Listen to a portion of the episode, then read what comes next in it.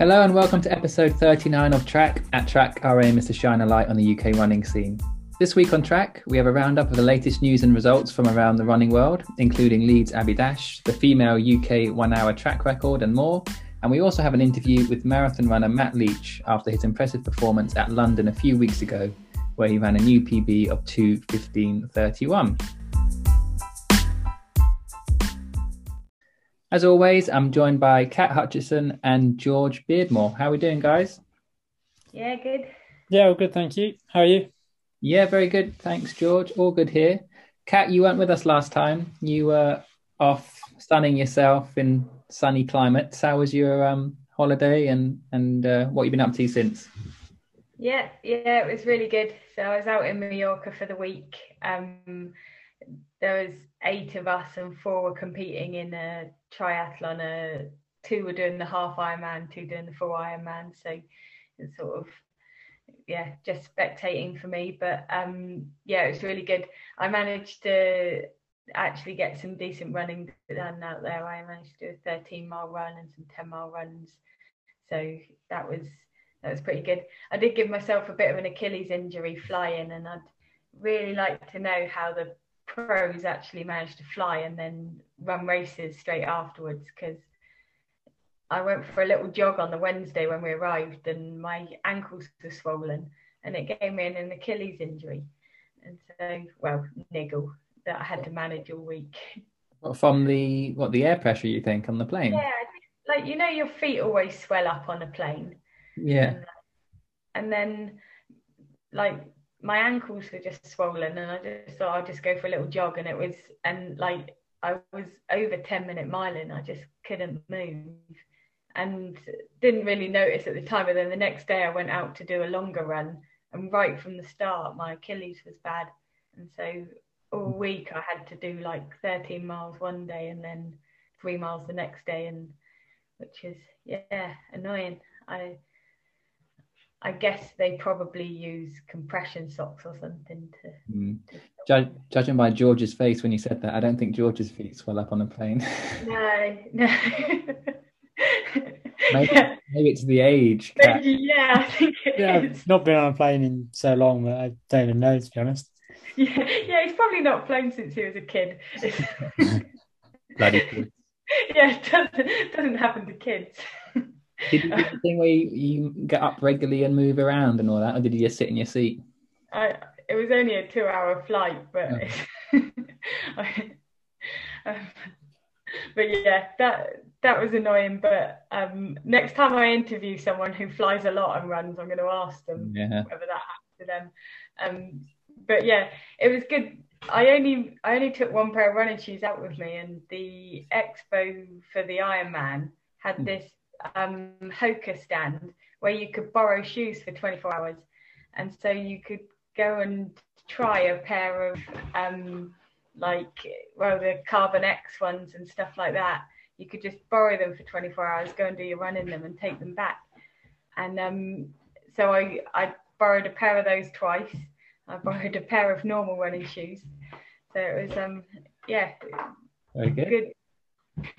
Better than better than having to buy them all and decide that they're rubbish. But, Did you enjoy no. enjoy the Hokas? Yeah, they were actually pretty good. I, I don't think the Carbon X are as fast as my Vaporflies, but they do feel a bit more stable. Mm.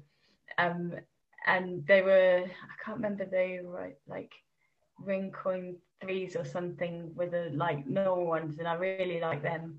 Mm. They were good. I'll probably buy some of them. Oh, very good. Very good. Yeah. And um, hilly out there, is it in Mallorca? Um, where where we were was right on the seafront, so there was there is a lot of hills, I guess, because that's everyone I was with was cyclists, and they were heading off up into the hills every day mm. to hmm. go and cycle. But I was just running along the main seafront, and actually, I think Andrew Davies has been out there. Um, yeah and I've been watching all where he's been running, and it there really isn't any very good running routes around there. It's a, really quite uninspiring. But um, yeah, I noticed noticed on his Strava he'd been over there as well. Yeah, he's um and yeah going around a lot of the same routes not getting as lost as me though which is a bit disappointing my my 13 mile run was meant to be a 10 miler but it, you didn't just go out in one direction and turn around and come back i tried to make it more interesting than that but, cool. but and yeah, um, we're recording a bit later than normal, Kat, because you've just come off a call with um, our next episode's interviewee, uh, Rose Harvey. So how was that? Yeah, yeah, that was really good. She's really interesting. Um, I think that would be a good lesson for anyone. Um, she just just ran 229 at London and really is quite new to marathon running. So really exciting um, to see how she gets on in the future and yeah, I guess we'll be releasing that in a couple of weeks. Yeah, absolutely. Well, that's great. George, how are you? Everything all right? You've been doing some tasty sessions in Loughborough, I've seen. Yeah, yeah, all good, thank you. Um, yeah, busy time of year course wise, I think.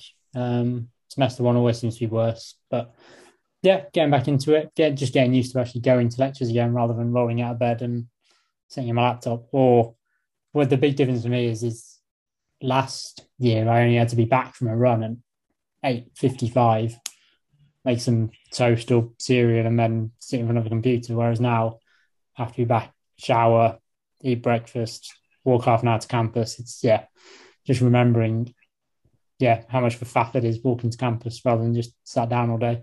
Mm-hmm. Um, but no, all good on that. Training's going well. Um, took a while to recover from the Great South Run. Probably did a session on a Wednesday, and that was pretty. You know what I mean? I, I hit the paces I was supposed to, but it was just miserable, to be honest. Uh, legs were still very heavy. Felt like breathing was fine, but my legs just couldn't move any faster. Um, then felt pretty rubbish again Thursday, Friday, and decent session Saturday, and then pretty tired again Sunday. And then, so really only the following Monday, Tuesday when I really started to feel back to normal. So I think it did take a lot out of me, whether that was mentally or physically. So I didn't do Leeds Abbey Dash in the end. I had an entry, but yeah, just wasn't the right thing to do. So, um, but no, training's been going well since then. Good. Well, last week of training was probably one of the, the best weeks I've had, full stop, really. So that was good. Um, so yeah, all good. Right. So we saw, or I saw, uh, was it a five by five minutes you did on the track in the Loughborough group? Six by five minutes, yeah. By five minutes, okay. And that looked quite the splits like you looked like you sort of progressed through those reps pretty well and finished with a what were you finishing on by the end there? Well, four four thirty nine through the mile and then hundred and thirty meters, I suppose. After that, yeah. um, it's a really good session. It's it's annoying in that sort of for me, I always go past a mile. Um, but then that means that the better session I'm having, the more I get sort of penalized recovery wise. Because if I if you go to like 1630, then you've got a minute to get back to the start. That's like fine. You just wander back. If you end up going like past 1700, you have to sort of power walk it back, back across like the high jump bit. Hmm. Um, and then you stand on a line and you've got about five seconds left and you got to go again. So that's the only annoying thing. But um, no, it was a really good session. I think I averaged 443 or something through the mile, which is the fastest I've ever done that session. So yeah, yeah that was good, really good session. And it's it's good because we do it like the like the middle distance runners might do six by three minutes or six by four minutes off two minutes or three minutes, depending on what you do. So that means even if like it's not there's not as many people in the front group as normal or like yeah it always means you've got people to run with because yeah the even the the people that are a bit slower that are doing three minute reps um can like drag you around for three minutes so i i was just sat on someone basically the entire time he was doing four minute reps and then i just had to do the last minute on my own so that helped quite a lot yeah great the video i saw on instagram what, did i see tom mortimer there uh, yeah, was that? Yes, I think he was there. I think he's kind of late. Is he um, graduated? Is he still training at Loughborough? Is that right? Yeah, so he lives in Loughborough. Um, yeah, so he's obviously got his New Balance deal, but yeah, I think he's teaching part time at the college. Um, that's Okay. like part, not part of the university, but um, yeah, same sort of thing. Um, so, but yeah, he's living in Loughborough still, so so trains. He's been at pretty much every session, which has been good. Yeah, great. Because when we interviewed him a while ago, he wasn't quite sure what he was going to do post degree. Obviously, he hadn't had his New Balance deal by then. So, um, yeah, okay, that's cool. Very nice. Um, cool. Uh, just quick update on where I am. I'm sort of getting back into sort of more structured training now after the sort of post marathon bit. Um, Derby 10 miler is next on my list in a couple of weeks' time. So, uh, just doing some a couple of sessions a week now and getting mileage back up, and then have a, a few easy days before Derby 10 miler. And it's just I've never raced a 10 mile before, so quite looking forward to that. Um, I think your podcast 10 mile record's probably safe for now, George. Um, but yeah, we'll give it a crack and, and see what happens. So yeah, that's where I am. Um, Sounds good. Yeah, all good. How, how have the sessions been since London or since the week or so off? Yeah, they were okay. The first week I was tired, um, but since then I've, I've felt pretty good. Mileage is still quite low, so I think I've been s- between I don't know. I think I hit 68 last week, so relatively low still. So the legs are, are, are quite fresh now, which is Yeah. nice. Only doing sort of a Wednesday Saturday session or or, or a Wednesday and then long one Sunday session. So um, keeping it quite light till, and then I suppose New Year we'll start ramping it up again properly. But, And uh, that's for well, it's not for London because London is in October, but spring marathon. Yeah, so Kat and I are both doing Manchester. Pretty Yeah.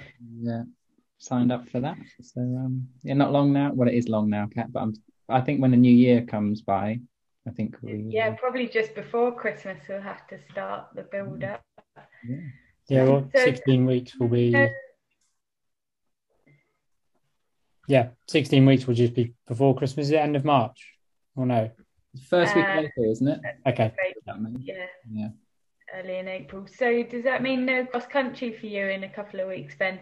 Yeah, I'm not doing the first league fixture because I'm going I wanted to do the 10 mile, but then I should be there for the others. So um Yeah. Yeah. It's a shame to miss it, but I thought there'd be three others to Yeah. whilst I'm in there, so I do a, a different thing.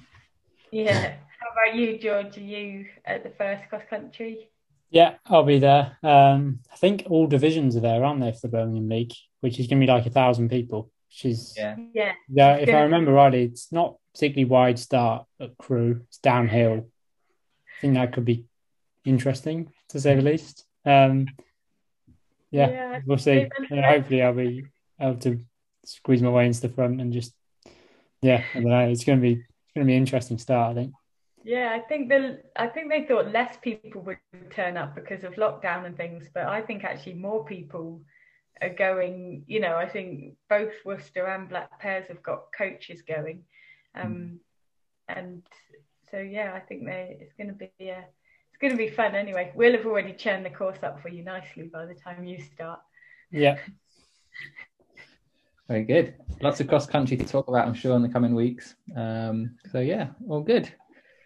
So we jump into some results, guys. Um, not a huge amount has happened. Some pretty big results, but um, not a huge amount of them. Uh, we'll start with uh, we'll just fly through these Leeds Abbey Dash. As you said, George, you didn't run it, but um, it happened last week or last Sunday. Quick stat here: prior to the race this year, 32 men from GB had broken 30 minutes for the 10k in total. Um, and at the race, 27 men did it.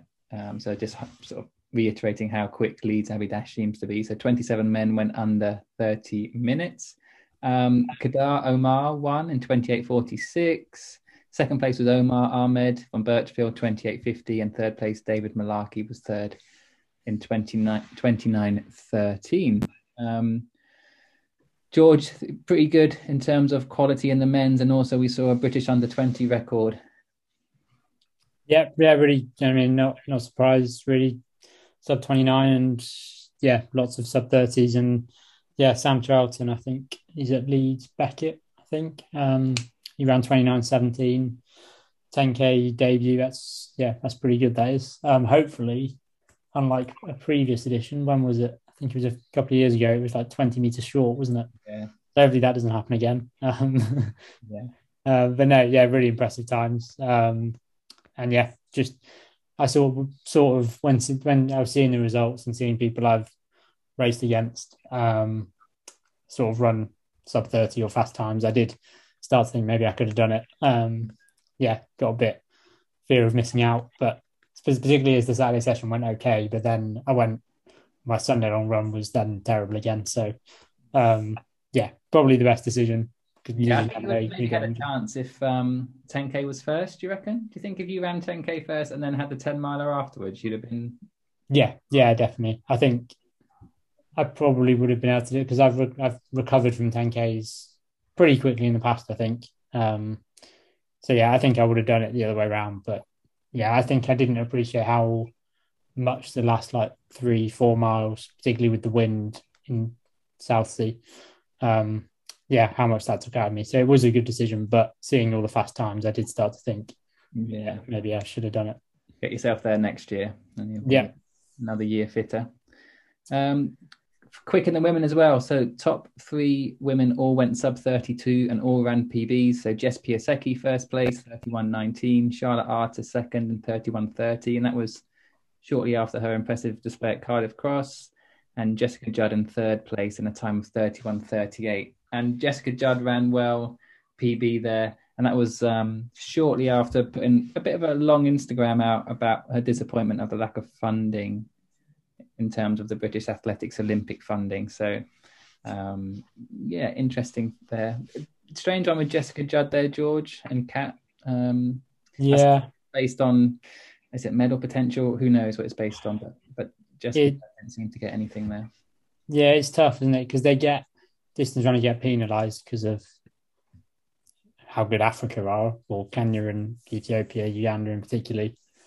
Um, I mean, you can see why they do it on medal potential because that's like in terms of the general sporting media, more people are interested in Johnson Thompson winning a medal in a maybe weaker worldwide event than like seeing McColgan come 10th in the 10K. Like it's just medals are, particularly Olympic medals, they're, yeah, it's what, that's like the benchmark. So you can see why they do it like that, but then it sort of isn't really fair, particularly when there's probably like 10 men and 10 women on relay funding just because we might get a bronze medal in a relay or and then so it, it, seems unfair that the 10th best sprinter or um, it's not necessarily 10 but whatever it is eighth best sprinter gets funding and then one of our best 10k runners or they don't. So yeah it's difficult and then it must be even more annoying for those athletes when like two days later, the people that made that decision stepped down. So, mm-hmm. yeah, bit of a mess. Yeah, I saw um, Sam Atkin as well. Um, he's struggled for years, hasn't he, to get any sort of funding, and he was as well left out despite being at the Olympics. And it's um, yeah, yeah. it must be disappointing when you feel like you can't really reach your full potential because you can't get the funding to really focus on it. Yeah, Let's jump into that straight away, um, then, guys. We were gonna. I was gonna wait till the news section, but as you mentioned there, George, change at um, UK Athletics. So Jo Coates and Sara Symington in an abrupt exit. Um, so this was Ian Beattie's first week as governing bodies cha- as the governing body's chairman, and that saw the departure of uh, Jo Coates, who was the chief executive, and performance director Sara Symington.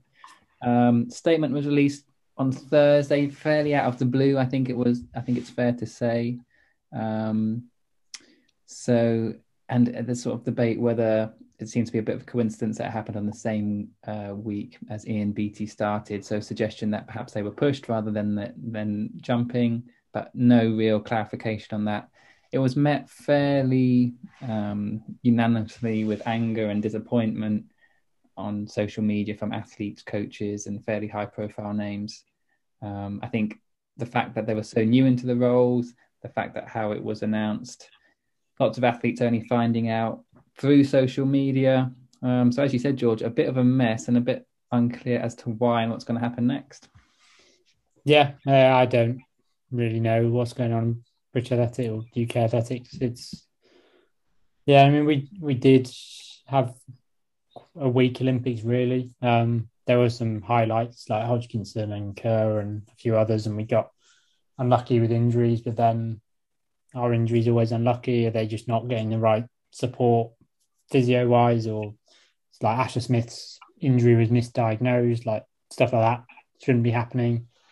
Um, and then you got the Ujah thing, and doping. Like, yeah, it's not it's not great. Um, and it things I'm like more of a spotlight's maybe on it because we got less medals than ever before, and that's not necessarily a reflection of what's going on at UK Athletics. It's probably more just that Farah, Ennis, Rutherford all happen to leave at the same time. But um, yeah, it's definitely not looking great. I yeah, I don't know much about them, but Jo Coates definitely didn't make a good impression when she was first in, and one of the first things was all that run equal stuff, where she seemed really, you know, to have no sort of insight into what athletes actually wanted.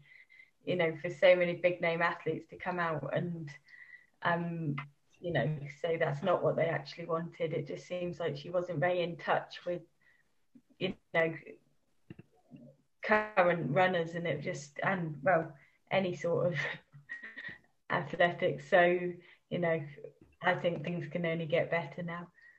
Yeah. Interesting to see what happens next. And um, yeah we'll try and keep you guys up to date with it when it when it happens. Um, jump back into the results. A few things. Obviously um, we'll touch upon the women's half marathon world record being broken just because of the amazing amazing time and fairly breathtaking splits.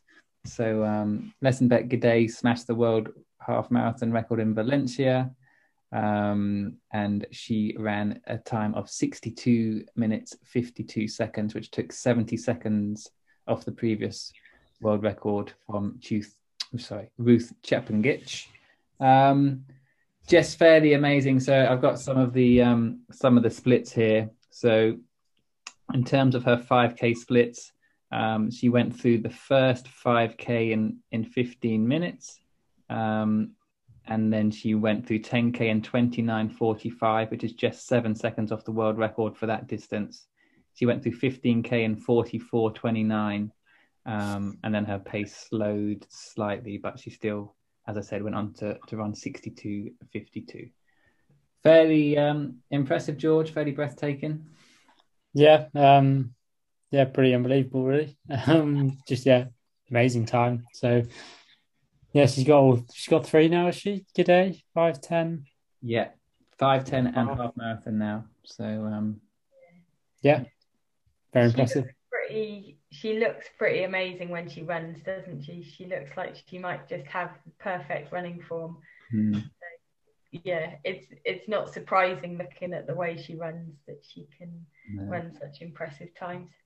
Yeah, and uh, impressive times throughout at Valencia. So Valencia sort of again cementing itself as one of the emerging quickest places for distance running, marathons and half marathons. So that's that. Um, one of our previous guests, so Clara Evans, ran a very impressive marathon in Rotterdam. She ran 231, um, which sort of bettered her Olympic trials time, and she came fourth. So that was great and Kerry Price was the next UK athlete running 250. And the Rotterdam Marathon was the same marathon where Bashir Abdi broke the European record running 203, where Jake Smith, another previous interviewee, was on pacing duties and I think went through 27k uh, with with Bashir Abdi. Uh, again, looking looking cruisy the whole way from what we saw. Um, so yeah, really impressive there from Clara and Jake Smith we saw some results in terms of cross cross country, and that's back. We saw cross country relays happening, and a few of the first fixtures for leagues around the country taking place, and uh, some high quality racing at Newport and Coventry um, events. So all good. Next one we're going to talk about George, and this one I didn't know was happening until I saw it um, had happened. Was Worcester um, local or um, previous resident of Worcester, Alice Wright, broke the UK national track one hour record uh, for females, and she did that in uh, Arizona, in Phoenix. Um, so Alice Wright, who's a Hoka sponsored athlete and runs with the NAZ Elite crew, um, had a fairly rough couple of years, couple of injuries, a few uh, DNSs. Um, but she's sort of gearing up for the her marathon debut in Valencia on the 5th of December and obviously in good shape. So she took down the previous record of which was 16,495 meters held by Michaela McCallum and she ran 17,044 meters in the hour on the track. Um, what do you think, George? Pretty good?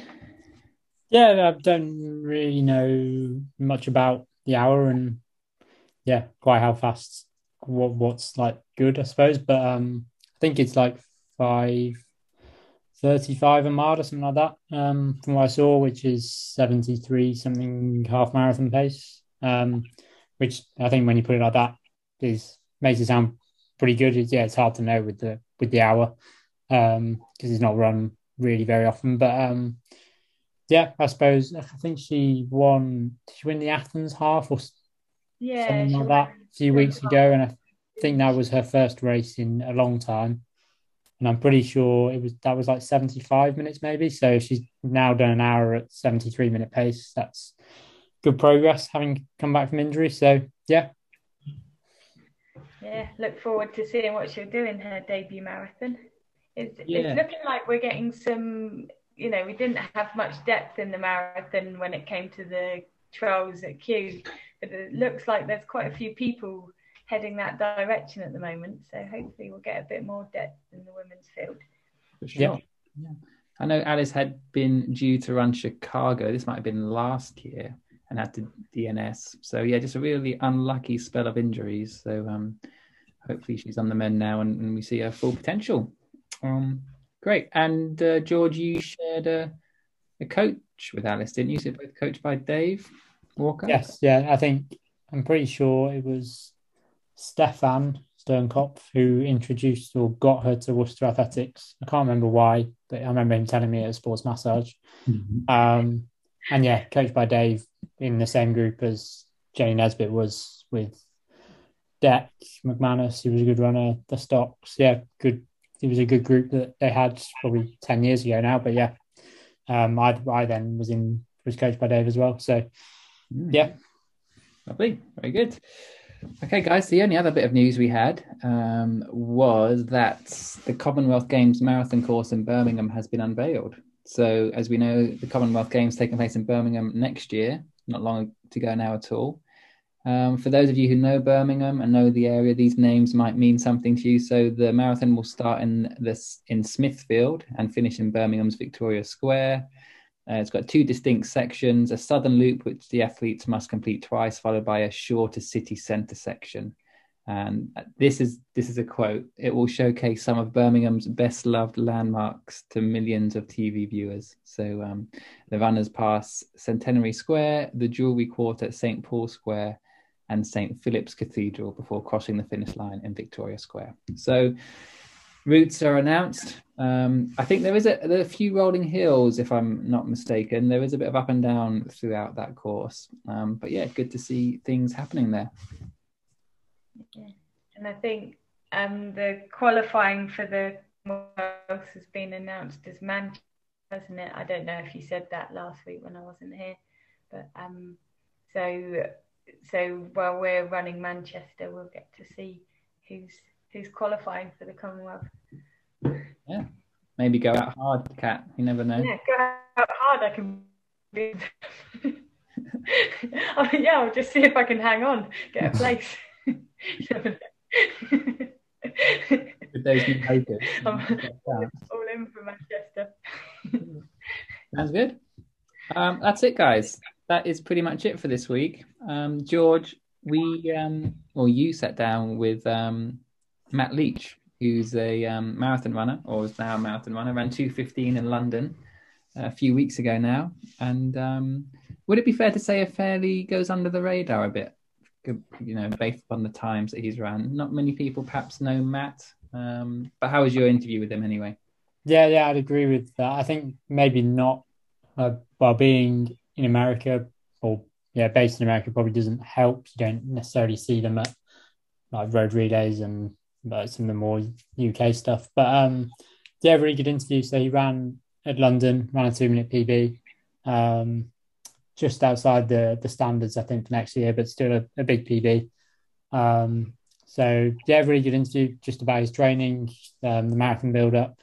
Um, yeah, just about his life. He lives out in um, California, um, San Francisco, I think, and uh, yeah, just just really good interview. So hopefully listeners enjoy it. Yeah, great. And did he go out there for college? Was that the reason he went over and stayed out there?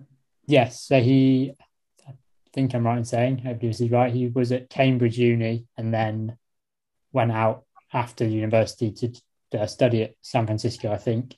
Mm-hmm. And I'm pretty sure it was yeah, it was Google he works for now. So, oh. um, yeah, clearly a very clever um, bloke as well as a very good runner.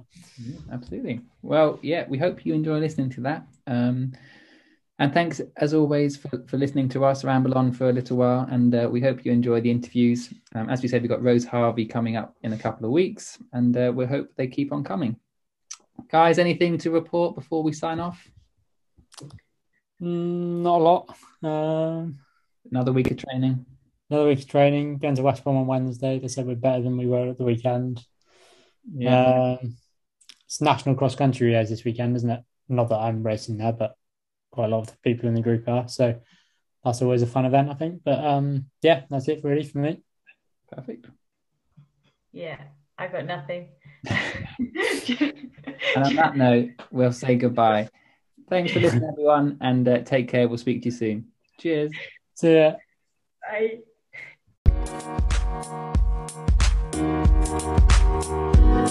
This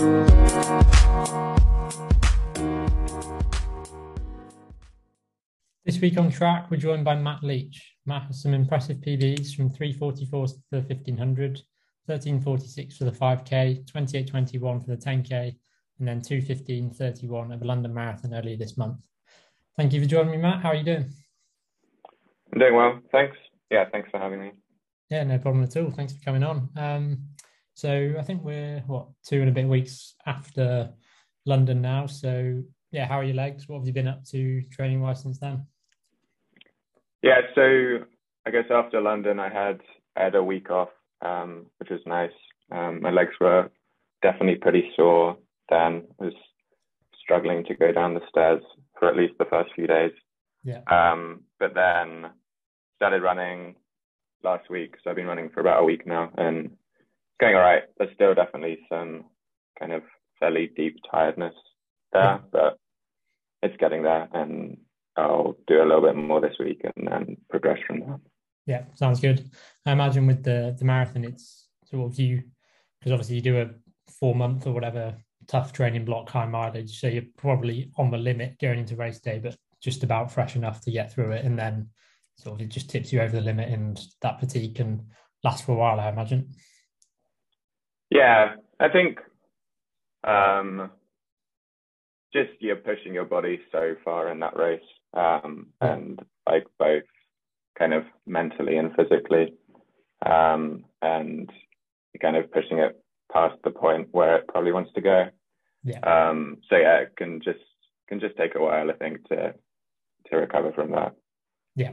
And are you starting to kind of introduce sessions again soon? Have you got any kind of races this side of Christmas that you're you're targeting to to get back into it?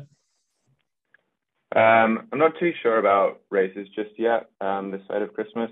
Um, it probably depends on kind of how I recover.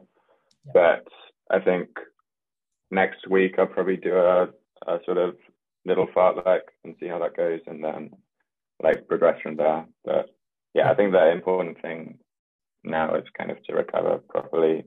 Um, yeah. But then I'll add some more some more sessions over the next few few weeks. Yeah, sounds good. Um, so let's start with London then. As I said in the intro, you ran a, a big PB of 2.15.31. I think that was around a, a two minute PB. Um, what were your aims going into it? Yeah, so I guess there were there were two parts of the aim. There were the one was the time. So next with the Commonwealth Games, the England time is 2:14, and then the European time is 2:14:30. So I guess on that that side of things, I didn't quite run that fast. Um, but the other part of it was definitely to really compete well amongst the the British guys and um, like race it well and try and compete really hard, kind of especially in the second half. And so yeah, so I was really happy with with third, third Brit and ninth ninth overall was kind of definitely at the upper end of what I was what I was aiming for. Um, so I was really pleased on on like that side of things. Yeah, no, I think how do you when you're in a marathon like that and you you said there you want to to race it well, but obviously you also know in the marathon that sometimes if you try and race too much and go a bit too hard, then that can kind of cause yeah problems later on in the race. Um, yeah, how do you balance those two things where you want to get involved but also I want to be sensible? Yeah, it's definitely hard and something that I guess I I think I'm definitely still learning, having only done two. Um, with this one, so I went. There was a big group of us going out in um, like 67, 15 through the half. So my plan was to stay stay with that pace and hopefully feel really relaxed um, at least through 10. Um, and I I got to 10 and I kind of felt like there was a really long way to go still. So I was pretty comfortable kind of carrying on that pace. And then we got to 13 and still felt like there was quite a long way to go. Um, so uh, like carried on with the group, the like the paces, Adam, Clark, and Emile Cairess did like an awesome job for us. Yeah. Um, and then yeah, we got to around like 16, and at that point, kind of pushed it on a little bit. Um, so yeah, I think in a future one, maybe I would have I would have gone a little bit earlier. Um, but it's so hard. I think in my in my first marathon, I like really blew up pretty hard in the last four or five miles, um, and so I sort of was nervous about that. About you know if you go if you go too early and then you just like really hit the wall at four to go, you can you can lose so much time. Yeah. Um, but yeah, it's definitely something I'll I'll like take and learn, and hopefully next time I'll be a bit stronger and um, just can have more confidence, I guess.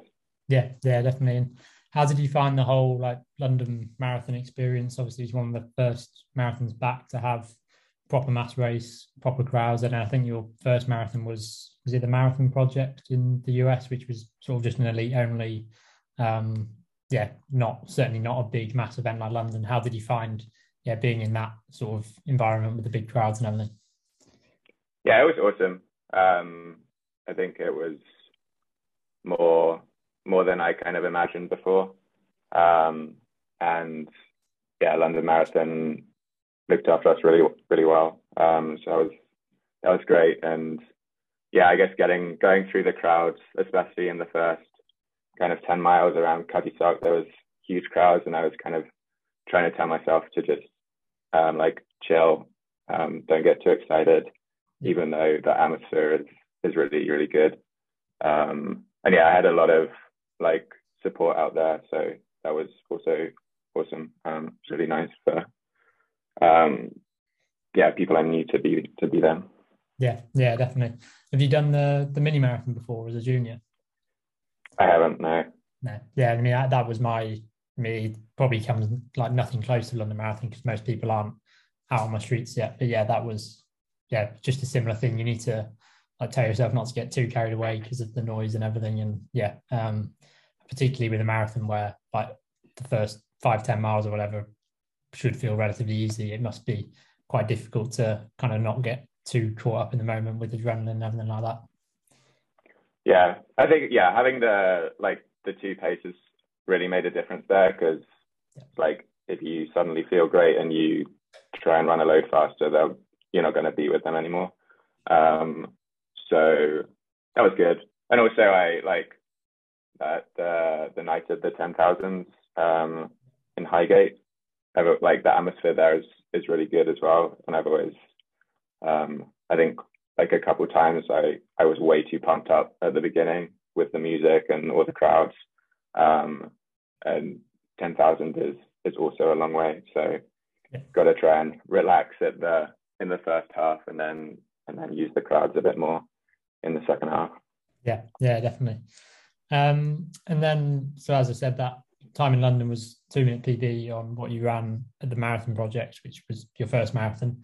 Um, how much did you learn from that first marathon experience, and like how much do you still think you've got more to learn, having only done two? Whereas I think probably see quite a lot of elites not really peak or get the hang of it until four or five, maybe even more than that. Yeah, so I was, um, I mean, I was really happy to have got the experience of running at the marathon project. Um, was kind of, I think, without COVID, it probably wouldn't have happened. Um, but yeah, it was, I think, doing like that slightly smaller marathon where you can control a bit more um, and there aren't all these like other external factors um, was was a really really good experience um, and yeah i think like both from the training and the race i was kind of confident or like i knew that i could do it and i could complete it. Um, and so that was definitely a big thing. Um, and the water bottles as well i think was a was like quite an important part of that experience because like that went pretty well in the marathon project. And so i was i was sort of a bit more confident that i could get my bottles and like my you know i would hopefully not have stomach problems say because i didn't have them in that one. Yeah. Um so yeah i think all of those things um, definitely made a difference. Um and yeah learning going forward i think um yeah i guess just kind of knowing a bit more where the limit is is probably is quite a big thing that I um, spoke about with my coach after. Um, but yeah, and like from the training point of view, figuring out what what kind of things work better and what what don't work as well. Um, and hopefully, hopefully next time we can just do like a little bit more mileage, like a little bit bigger sessions, um, and everything is just a little bit kind of more, you can try and run a bit faster. Yeah, yeah, definitely. And then after that marathon project, I saw a video on your Instagram of you attempting to walk down the stairs, which I'm sure a lot of marathon runners listening can relate to. And you mentioned it um, about after London as well. Were you surprised by after that first marathon quite how much the marathon took out of you? Because I think it's something people talk about, but you don't fully appreciate until you've actually done one yourself. Yeah, so like in the short term, um, definitely was was like pretty surprised at quite how bad it was. I mean, I, I guess I'd heard I'd heard other people, but you never quite know until you experience it yourself. Um, and actually, like immediately after, is was also like kind of scary because you like you your legs just my legs just didn't work basically. I wasn't able to walk without kind of support for, you know, for like an hour, I think. Um, but then they they improved and it was it was all right. Um, but then also, I think what I was what I was also nervous about was like I know that a lot of people for like the next few months after a marathon are just like still really tired and really struggle quite a bit. Um, and so I was kind of a little I was kind of ready for that potentially. Um, and yeah, I think for the next couple months, I definitely struggled with with like workouts and um, didn't didn't get back to shape quite as quickly as I would have done in after a different race. Um, so yeah, it's it's a lot. Yeah, yeah, I can imagine. Um, and so you mentioned about sort of learning from training. Did you learn anything from that first marathon block that you changed in the build up to London, or was it mainly like pretty happy with with what worked and what yeah what didn't? Yeah, I was I was pretty happy with that. I think this time did a little bit more mileage. Um, like I I ran my max week this time was 106. Um, so I did three times, whereas that one it was like 100 and I did, I think, oh, 199. So it was like quite a big, big jump. Um, and Oh yeah, and I guess the the other thing actually was around. So during COVID, I I didn't have access to a gym, um, and so I was doing a little bit less of the sort of like weights work, and so I felt like this time that keeping that going every week, even if it's just a little bit, was was quite important, um, just for the sort of the strength and the um, at the end of the race. I think that stuff comes into play a bit more. Yeah, yeah, absolutely. And I imagine when you're on that high mileage, just kind of allow well, just supports that kind of mileage without without getting injury problems and needles and stuff like that. Yeah, because yeah, because that the one in December, I um, I got a bit injured for the for the last three weeks. Um, I can I didn't run from like three weeks to go until one and a half weeks to go, basically. Um, and so yeah, I managed to this time that was definitely in my head a little bit, um, and so I managed to like manage my body a little bit better, I guess, this time, which was good. Yeah, yeah, definitely. Um, and would you say you have like typical marathon training week in terms of sessions, long runs? Um, is it all pretty much same throughout the block?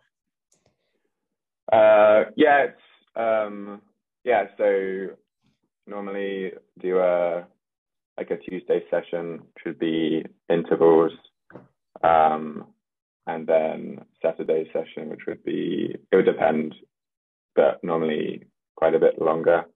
So I've done like five by two miles, or I did um, 50 miles at marathon pace, which is probably the like the biggest session.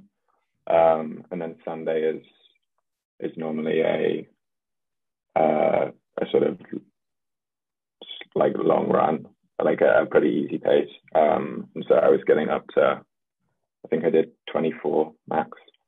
Um, and then, yeah, I was and then on uh, on Thursday I do some drills and strides just to keep the turnover, but nothing too kind of too fast.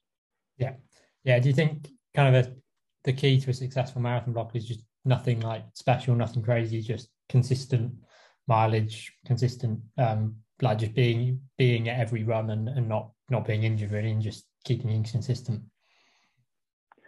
Yeah, I mean, I think I think there's a lot of a lot of ways to run to run a marathon and to do the training because um, you know I know I guess some coaches like the Canova special block I think is like you you do a really intense day say and then you really you really recover from that um, but yeah I mean I think one of the big things for me is just consistency consistency over the years and consistency over the weeks um, and yeah if you don't if you don't miss any training, then you're going to be in a good place.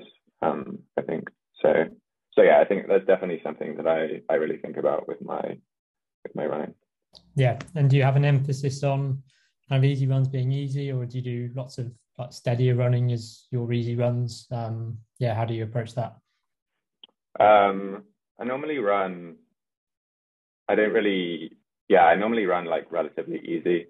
I think this time I as I would get more tired as I was doing more mileage, I would kind of feel like I needed to slow down, which is normally not the case with um, like in the past with say 10k or half marathon training, um, just to make sure I was recovering and getting that mileage in. Um, but yeah, I don't I don't do a ton of like I guess like say six minute 550 minute miling in my in my like regular runs. Um, yeah, it's mostly pretty easy. Yeah, yeah, definitely. Um, and then so before you moved up to the marathon, you had some success over the half marathon, short distances as well. With the you ran 62, 57, I think, at Houston in January 2020. Did you like feel it was important to gain some confidence with a, a, good half marathon time just to bridge that gap between the like the track and the, the 5 and 10k and then up to the marathon yeah i think um yeah like getting some experience on the roads is was important um and i mean i think i i'm pretty good at the half marathon as a distance um i think the training suits me quite well Yeah. Um, that kind of pace that is you have to try and maintain for about an hour. I think and I quite like that pace. Um, and yeah, it was. I mean, even if if I was just racing the 10k, I think that running those halves was was really good to experience like the slightly longer the longer side um, and uh, have confidence that I like the 10k was actually not quite as long. Um, but yeah, for the for the marathon, it definitely was was important to get in those um, those like longer road races and kind of have the experience of running in like bigger road races as well from the sort of um because like Houston, Houston is a is a really big event. And so yeah. um and I ran in the elite field there and so you sort of experience going to the um, like the technical meeting say the day before and then you experience going to the start line and being in the tent and then going to the um and then racing it. Um yeah. and so that was also a, like a use a really good experience yeah yeah definitely. And you i think you improved from like 66 minutes i think for the half in 2018ish and then to, to 63 or sub 63 in 2020 um, was that just kind of more focused training on the, the half marathon distance that kind of brought that improvement? Yeah i think um yeah like going back to consistency i think like every year i've I've done well at sort of building building on the last year and building and sort of building up my mileage and um, like yeah working with my coach has been really really important for that like kind of doing that all together. Um, and yeah like doing more of the of the longer sessions. Um, like I think when I started so my coach is uh, Dina Evans, and so when I started with her, I would do like say a five mile tempo, um, and then before the before Houston, I think I got up to like an eight mile tempo at closest to half marathon pace. Um, so just just kind of increasing everything, increasing the mileage, increasing the sessions um, was um, yeah helpful there. Yeah, definitely.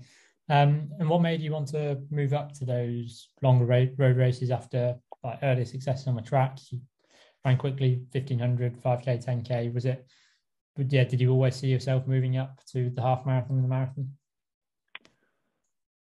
I guess, um, yeah, I guess I'm not quite, I don't know, maybe I'm not quite fast enough at the track. Um, I feel like I'm, I'm like fast definitely fast enough. I still reckon I can get faster, faster there as well. But um, yeah, I think my best distances are probably the slightly longer ones, and so um, yeah, running running a half seemed like a good a good thing to do. Um, and then yeah, eventually running running the marathons um, and seeing how I would go over that. Like if I, you know, if it was too long for me, say, then I can I can always come back down to the to like the 10k, say. But I think they like the marathon's gone pretty well, and the half marathon gone pretty well. So yeah, um, so, definitely. Yeah. Um, and you you had some kind of successes as a junior with those distances. I think you come third in the BUCS, uh, 5,000 meters on the track, and the fast, fast PBs I mentioned 344, 1346, 2821. Uh, you mentioned there you would still like to go back and improve them. Would that would you do that as part of kind of a build up to marathon training, or would you do you want to go back and target some of those distances again? Yeah, I think I'm pretty keen to go back um, and run track again, um, kind of separate from a a marathon. Um, even if, like, so this year I did I did a pretty full track season, and then um, I guess London was happening October, and that seemed like a great opportunity. So I had a pretty short break in the summer, and then like slightly shortened kind of marathon block um, before London. Um, but yeah, I think next next summer definitely I'd like to go back and try and, and try and break some of those PBs. Um, and yeah, I think it'll be pretty pretty fun. Yeah, yeah, definitely. Uh, do you think like the because obviously if you do a, a spring marathon, then that probably affects your track season more. Do you think that's something you'd you'd look at doing next year, doing a spring marathon to maybe target the Commonwealth standard, European standards, or do you, yeah, do you see yourself kind of trying to have more of a, a track season next year? Um, yeah, I think I'll have to see, um, but and see how I recover from London. But I think at the moment I'm kind of more feeling like running the track. Um, but yeah, we'll, we shall see. Um, need to see what like the British athletic selection policies are and all that kind of stuff. Um, so yeah.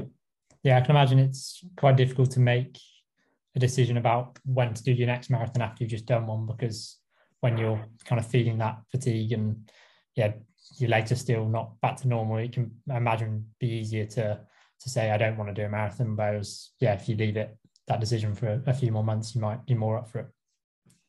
Yeah, and I think especially the the training, the sort of I guess my I probably had eight weeks, eight week really hard training and then two week taper.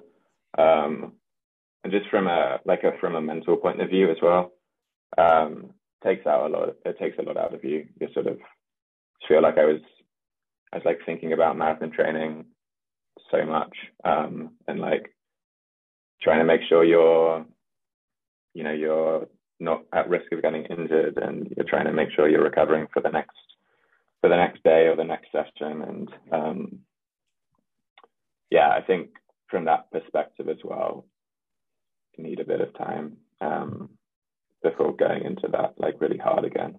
Yeah yeah i'm sure um, and just kind of going back to like the earlier or the shorter distances and moving up through them how important do you think it is to have that that base and that speed at um, some yeah the, the shorter track races before thinking about moving up through the road races and into the marathon? Yeah i think i think it's probably pretty personal. I think i guess like i think most people do do sort of try and run the 5k and then the 10k and half and the, mar- and the marathon um, and i think for me that was that was pretty important to to make sure I felt like I had a good handle on on one distance before moving up. Um, but I know there are like there are other people who maybe go to the marathon a little bit earlier in their um, in their careers, um, and it can work can work pretty well for them. So um, I think it depends on the kind of run you are, but I think for me, like having that 10k pace um, makes the marathon pace feel a bit easier, right? Um, and so definitely helps from that from that yeah. perspective and learning how to race the shorter distances before moving up, I think helps as well. Um, yeah, yeah, yeah. yeah, definitely. Um, and I'm looking on your Power of Ten. Your your first entry is back in 2007, I think, a, a local cross country league fixture for Stevenage um, and North Hertfordshire, I think. Uh, do you remember that race and, and, what was it that got it, got you into long distance running as a as a kid? Uh, yeah, I was. Um, I thought you might ask this, um, and so I looked back and at what it was, um, and I don't re- really remember that specific race. I remember like racing the Chiltern League at that age, um, and um, racing like the Herts, the Herts County Champs. Um, where uh, so yeah, I guess I raced like Ed Shepherd, who is a um, he's also from Hertfordshire, so I'd raced him like a fair amount through those years, and then um, we still race today, so that's that's kind of fun. Yeah. Um, but but yeah, I I remember racing the cross country and like having having fun with that. Although I then I was doing cricket in the summer rather than racing track. So that's why there aren't any track races until I'm about 18 or 19.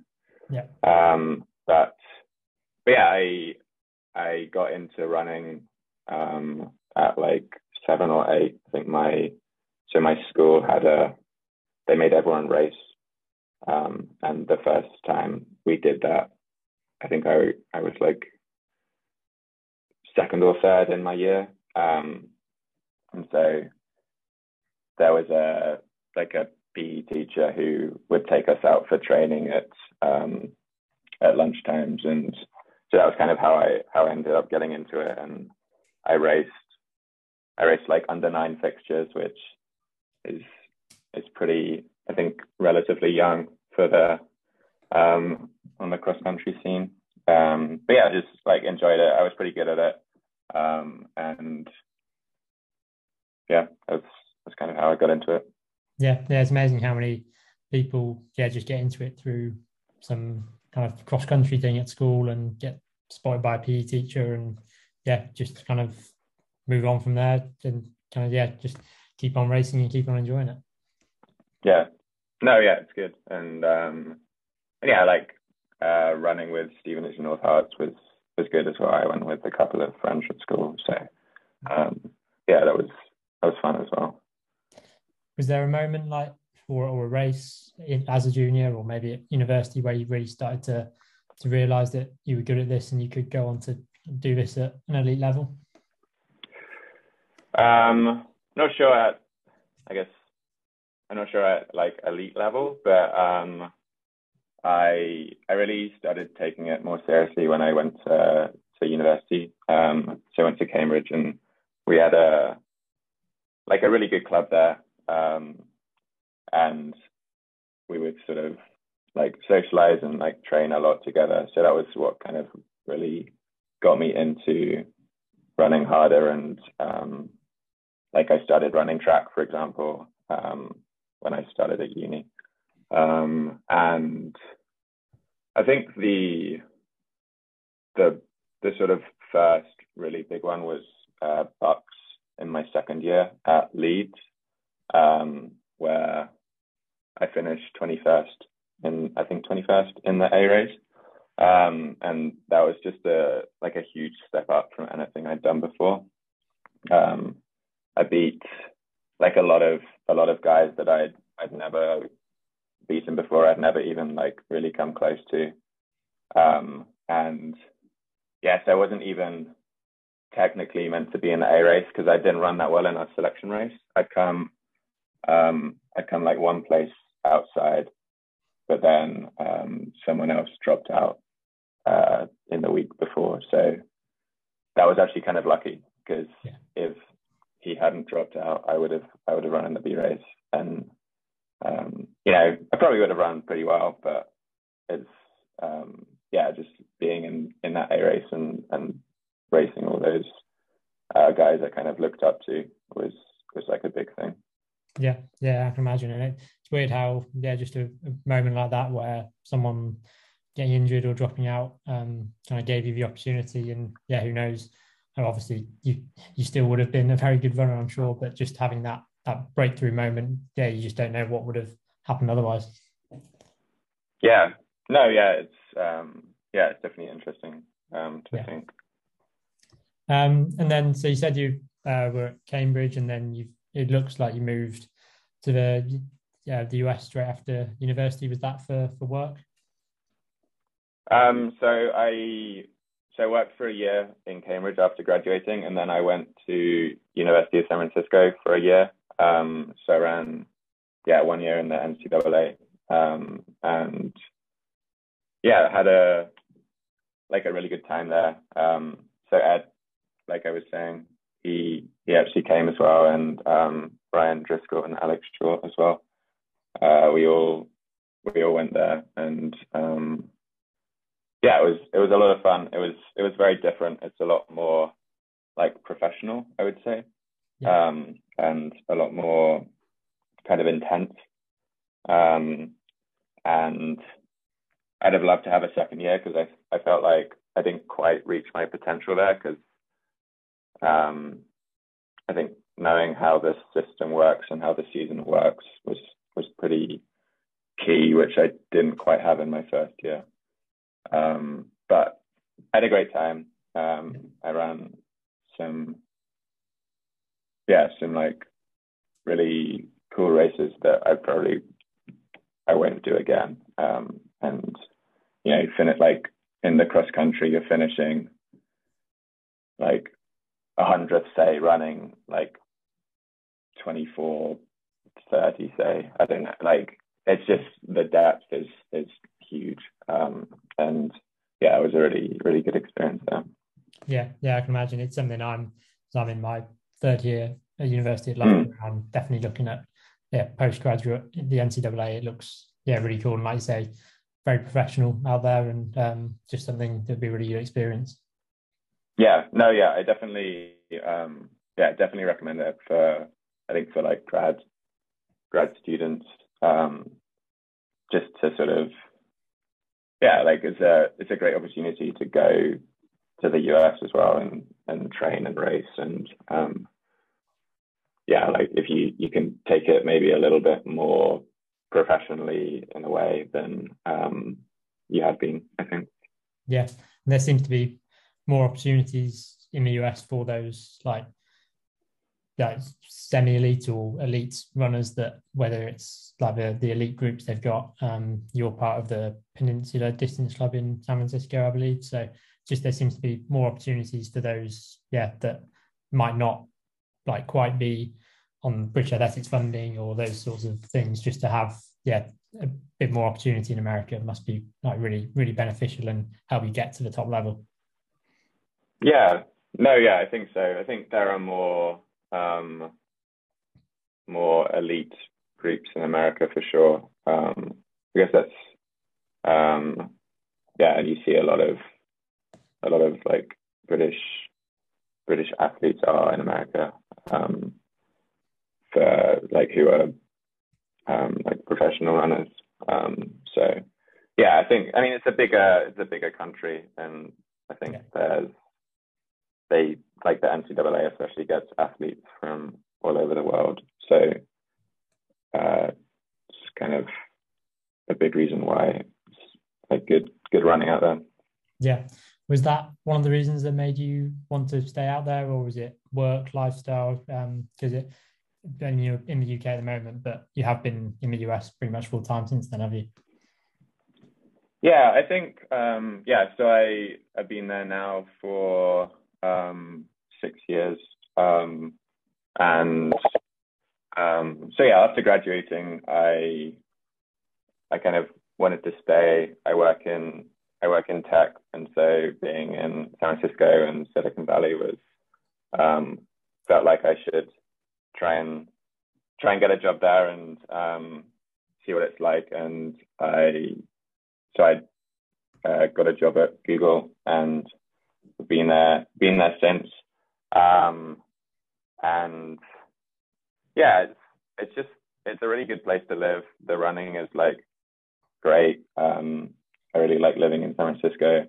Um, and yeah, like the there's lots of lots of good like places to run there. Um, and the training and the training group with Peninsula Distance Club is um, yeah, I really like training that.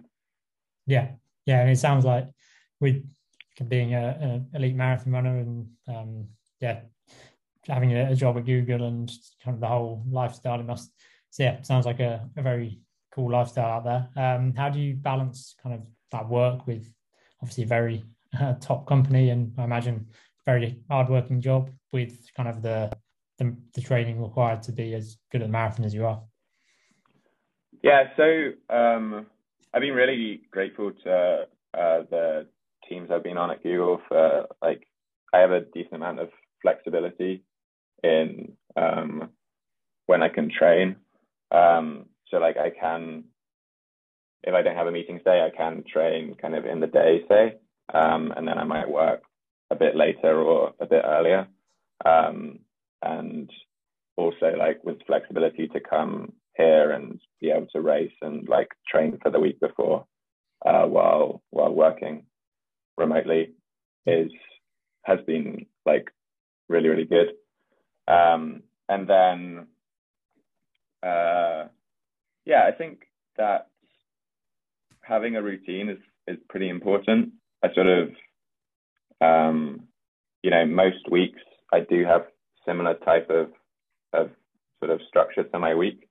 And so if I know that say a Wednesday I'm always going to have like a 75 or maybe slightly more um, minute run, then I can kind of know that's going to come up and I know how I'm going to fit that in with work and I can um, kind of plan for that a bit easier. Um, and yeah, I think so. The other thing would be um, like kind of you have periodization with with your say running training, um, but I think how and often maybe you think of that just in terms of the training um, and like the sort of just the physical aspect of that. But I guess I I think quite a lot about um, like how that fits in with with life and um, like work as well. Um, if you you know if you're training really hard for eight weeks and maybe you're you're not able to give quite as much at work, but then after that you're able to the running isn't taking quite as much of your life and you can sort of rebalance things um, rather than it sort of being constant through the whole year, um, which which I think is is hard um, to kind of keep that throughout. Yeah, no, that's a really interesting approach. Like, yeah, just to balance. Like, there's only so much like percentage of effort you can apply to each one, and so to kind of shift it around as the year goes on, depending on where you are in your training, uh, just must yeah help. To, yeah, like yeah. say, periodize the training both physically and sort of mentally as well. Yeah, and and I guess in the yeah, so but also from the work point of view, because so like in the middle of 2020, I was um, working pretty hard because we we had a sort of important project that we wanted to finish, um, and so for those couple months, I sort of knew that I had to maybe focus a bit more on work, and you know I was I was getting the training done, but I wasn't kind of so like deep in it as maybe I was during the marathon training. Um, but I knew that after that I would I would sort of be able to like uh, flip it kind of in a way. Yeah, yeah, absolutely. But yeah, it's been really interesting to hear about your your marathon successes and your training and yeah your um, life out in the out in San Francisco. Um, just before we we finish up, we'll just uh, do some quick fire questions if that's okay with you. So yeah, just yeah, don't need to give them too much thought, just whatever comes to mind. Um, if you could go for a run with any sports person, um, assuming they could keep up with you, um, who would it be and, and where would you want to run? Oh, um,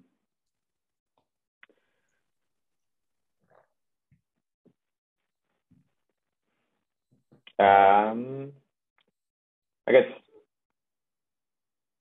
Mike, so Michael Owen was like my favorite football player when I was when I was younger. Um, so maybe I would run with him. Um, and um, maybe like around Anfield, I guess. Yeah, no, yeah, yeah, good choice. Um, so you mentioned you kind of played quite a bit of cricket as a um, a, a, child, but if you could go go and be a professional athlete in any other sport besides running, what would it be?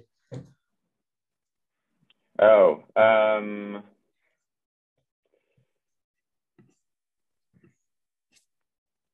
uh, I think, yeah, probably cricket. Cricket was, um, yeah, like a sport I played a lot of when I was growing up. Um, so I think yeah. that'll be fun. Yeah, definitely. Um, any pre-race superstitions of um, there of any note, or uh, you just keep things pretty simple? Um, I get, it's not really a superstition, but I like to keep things like pretty similar. Um, and so I have a routine that works for me, and I try and do that um, every time, really.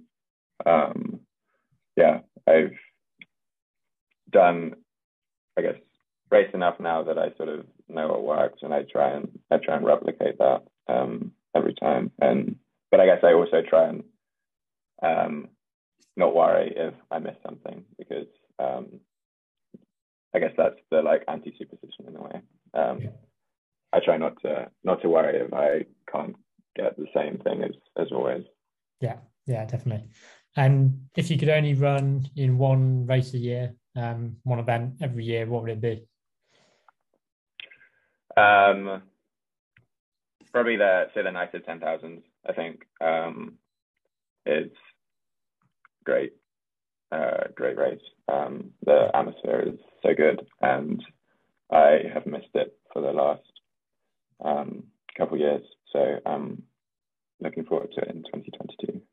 Yeah, I think yeah, a lot of other races, and I think they are starting to, but yeah, could learn from from the night of the 10 K PBs. It's yeah, what running needs, I think, to make it a bit more popular in the mainstream. Yeah, no, yeah, definitely. They yeah, they do an amazing job. I think it's um, yeah, you look at like what the say British Championship uh, kind of race was before that, um, and it's just brought on the like the UK's ten thousand um, meter running, which is which is awesome. Yeah, yeah, definitely. Um, and lastly, where can listeners find you on social media uh, if they want to? Um, so I'm on Strava, um, so you can look at my training there. Um, I think Matt Leach, and then I'm on Instagram, uh, Matt R Leach. Yeah, excellent. Thank you. Um, and yeah, thank you again for, for joining us. It's been yeah great to hear all about your marathon success, training, yeah, future plans. Uh, congrats again on a, a great run in London. Um, and yeah, we look forward to seeing more fast times from you uh, soon and, and next year. So yeah, thank you very much. Yeah, thanks. Thanks for having me. Um, yeah, it was a lot of fun. Brilliant. Thank you. All the best.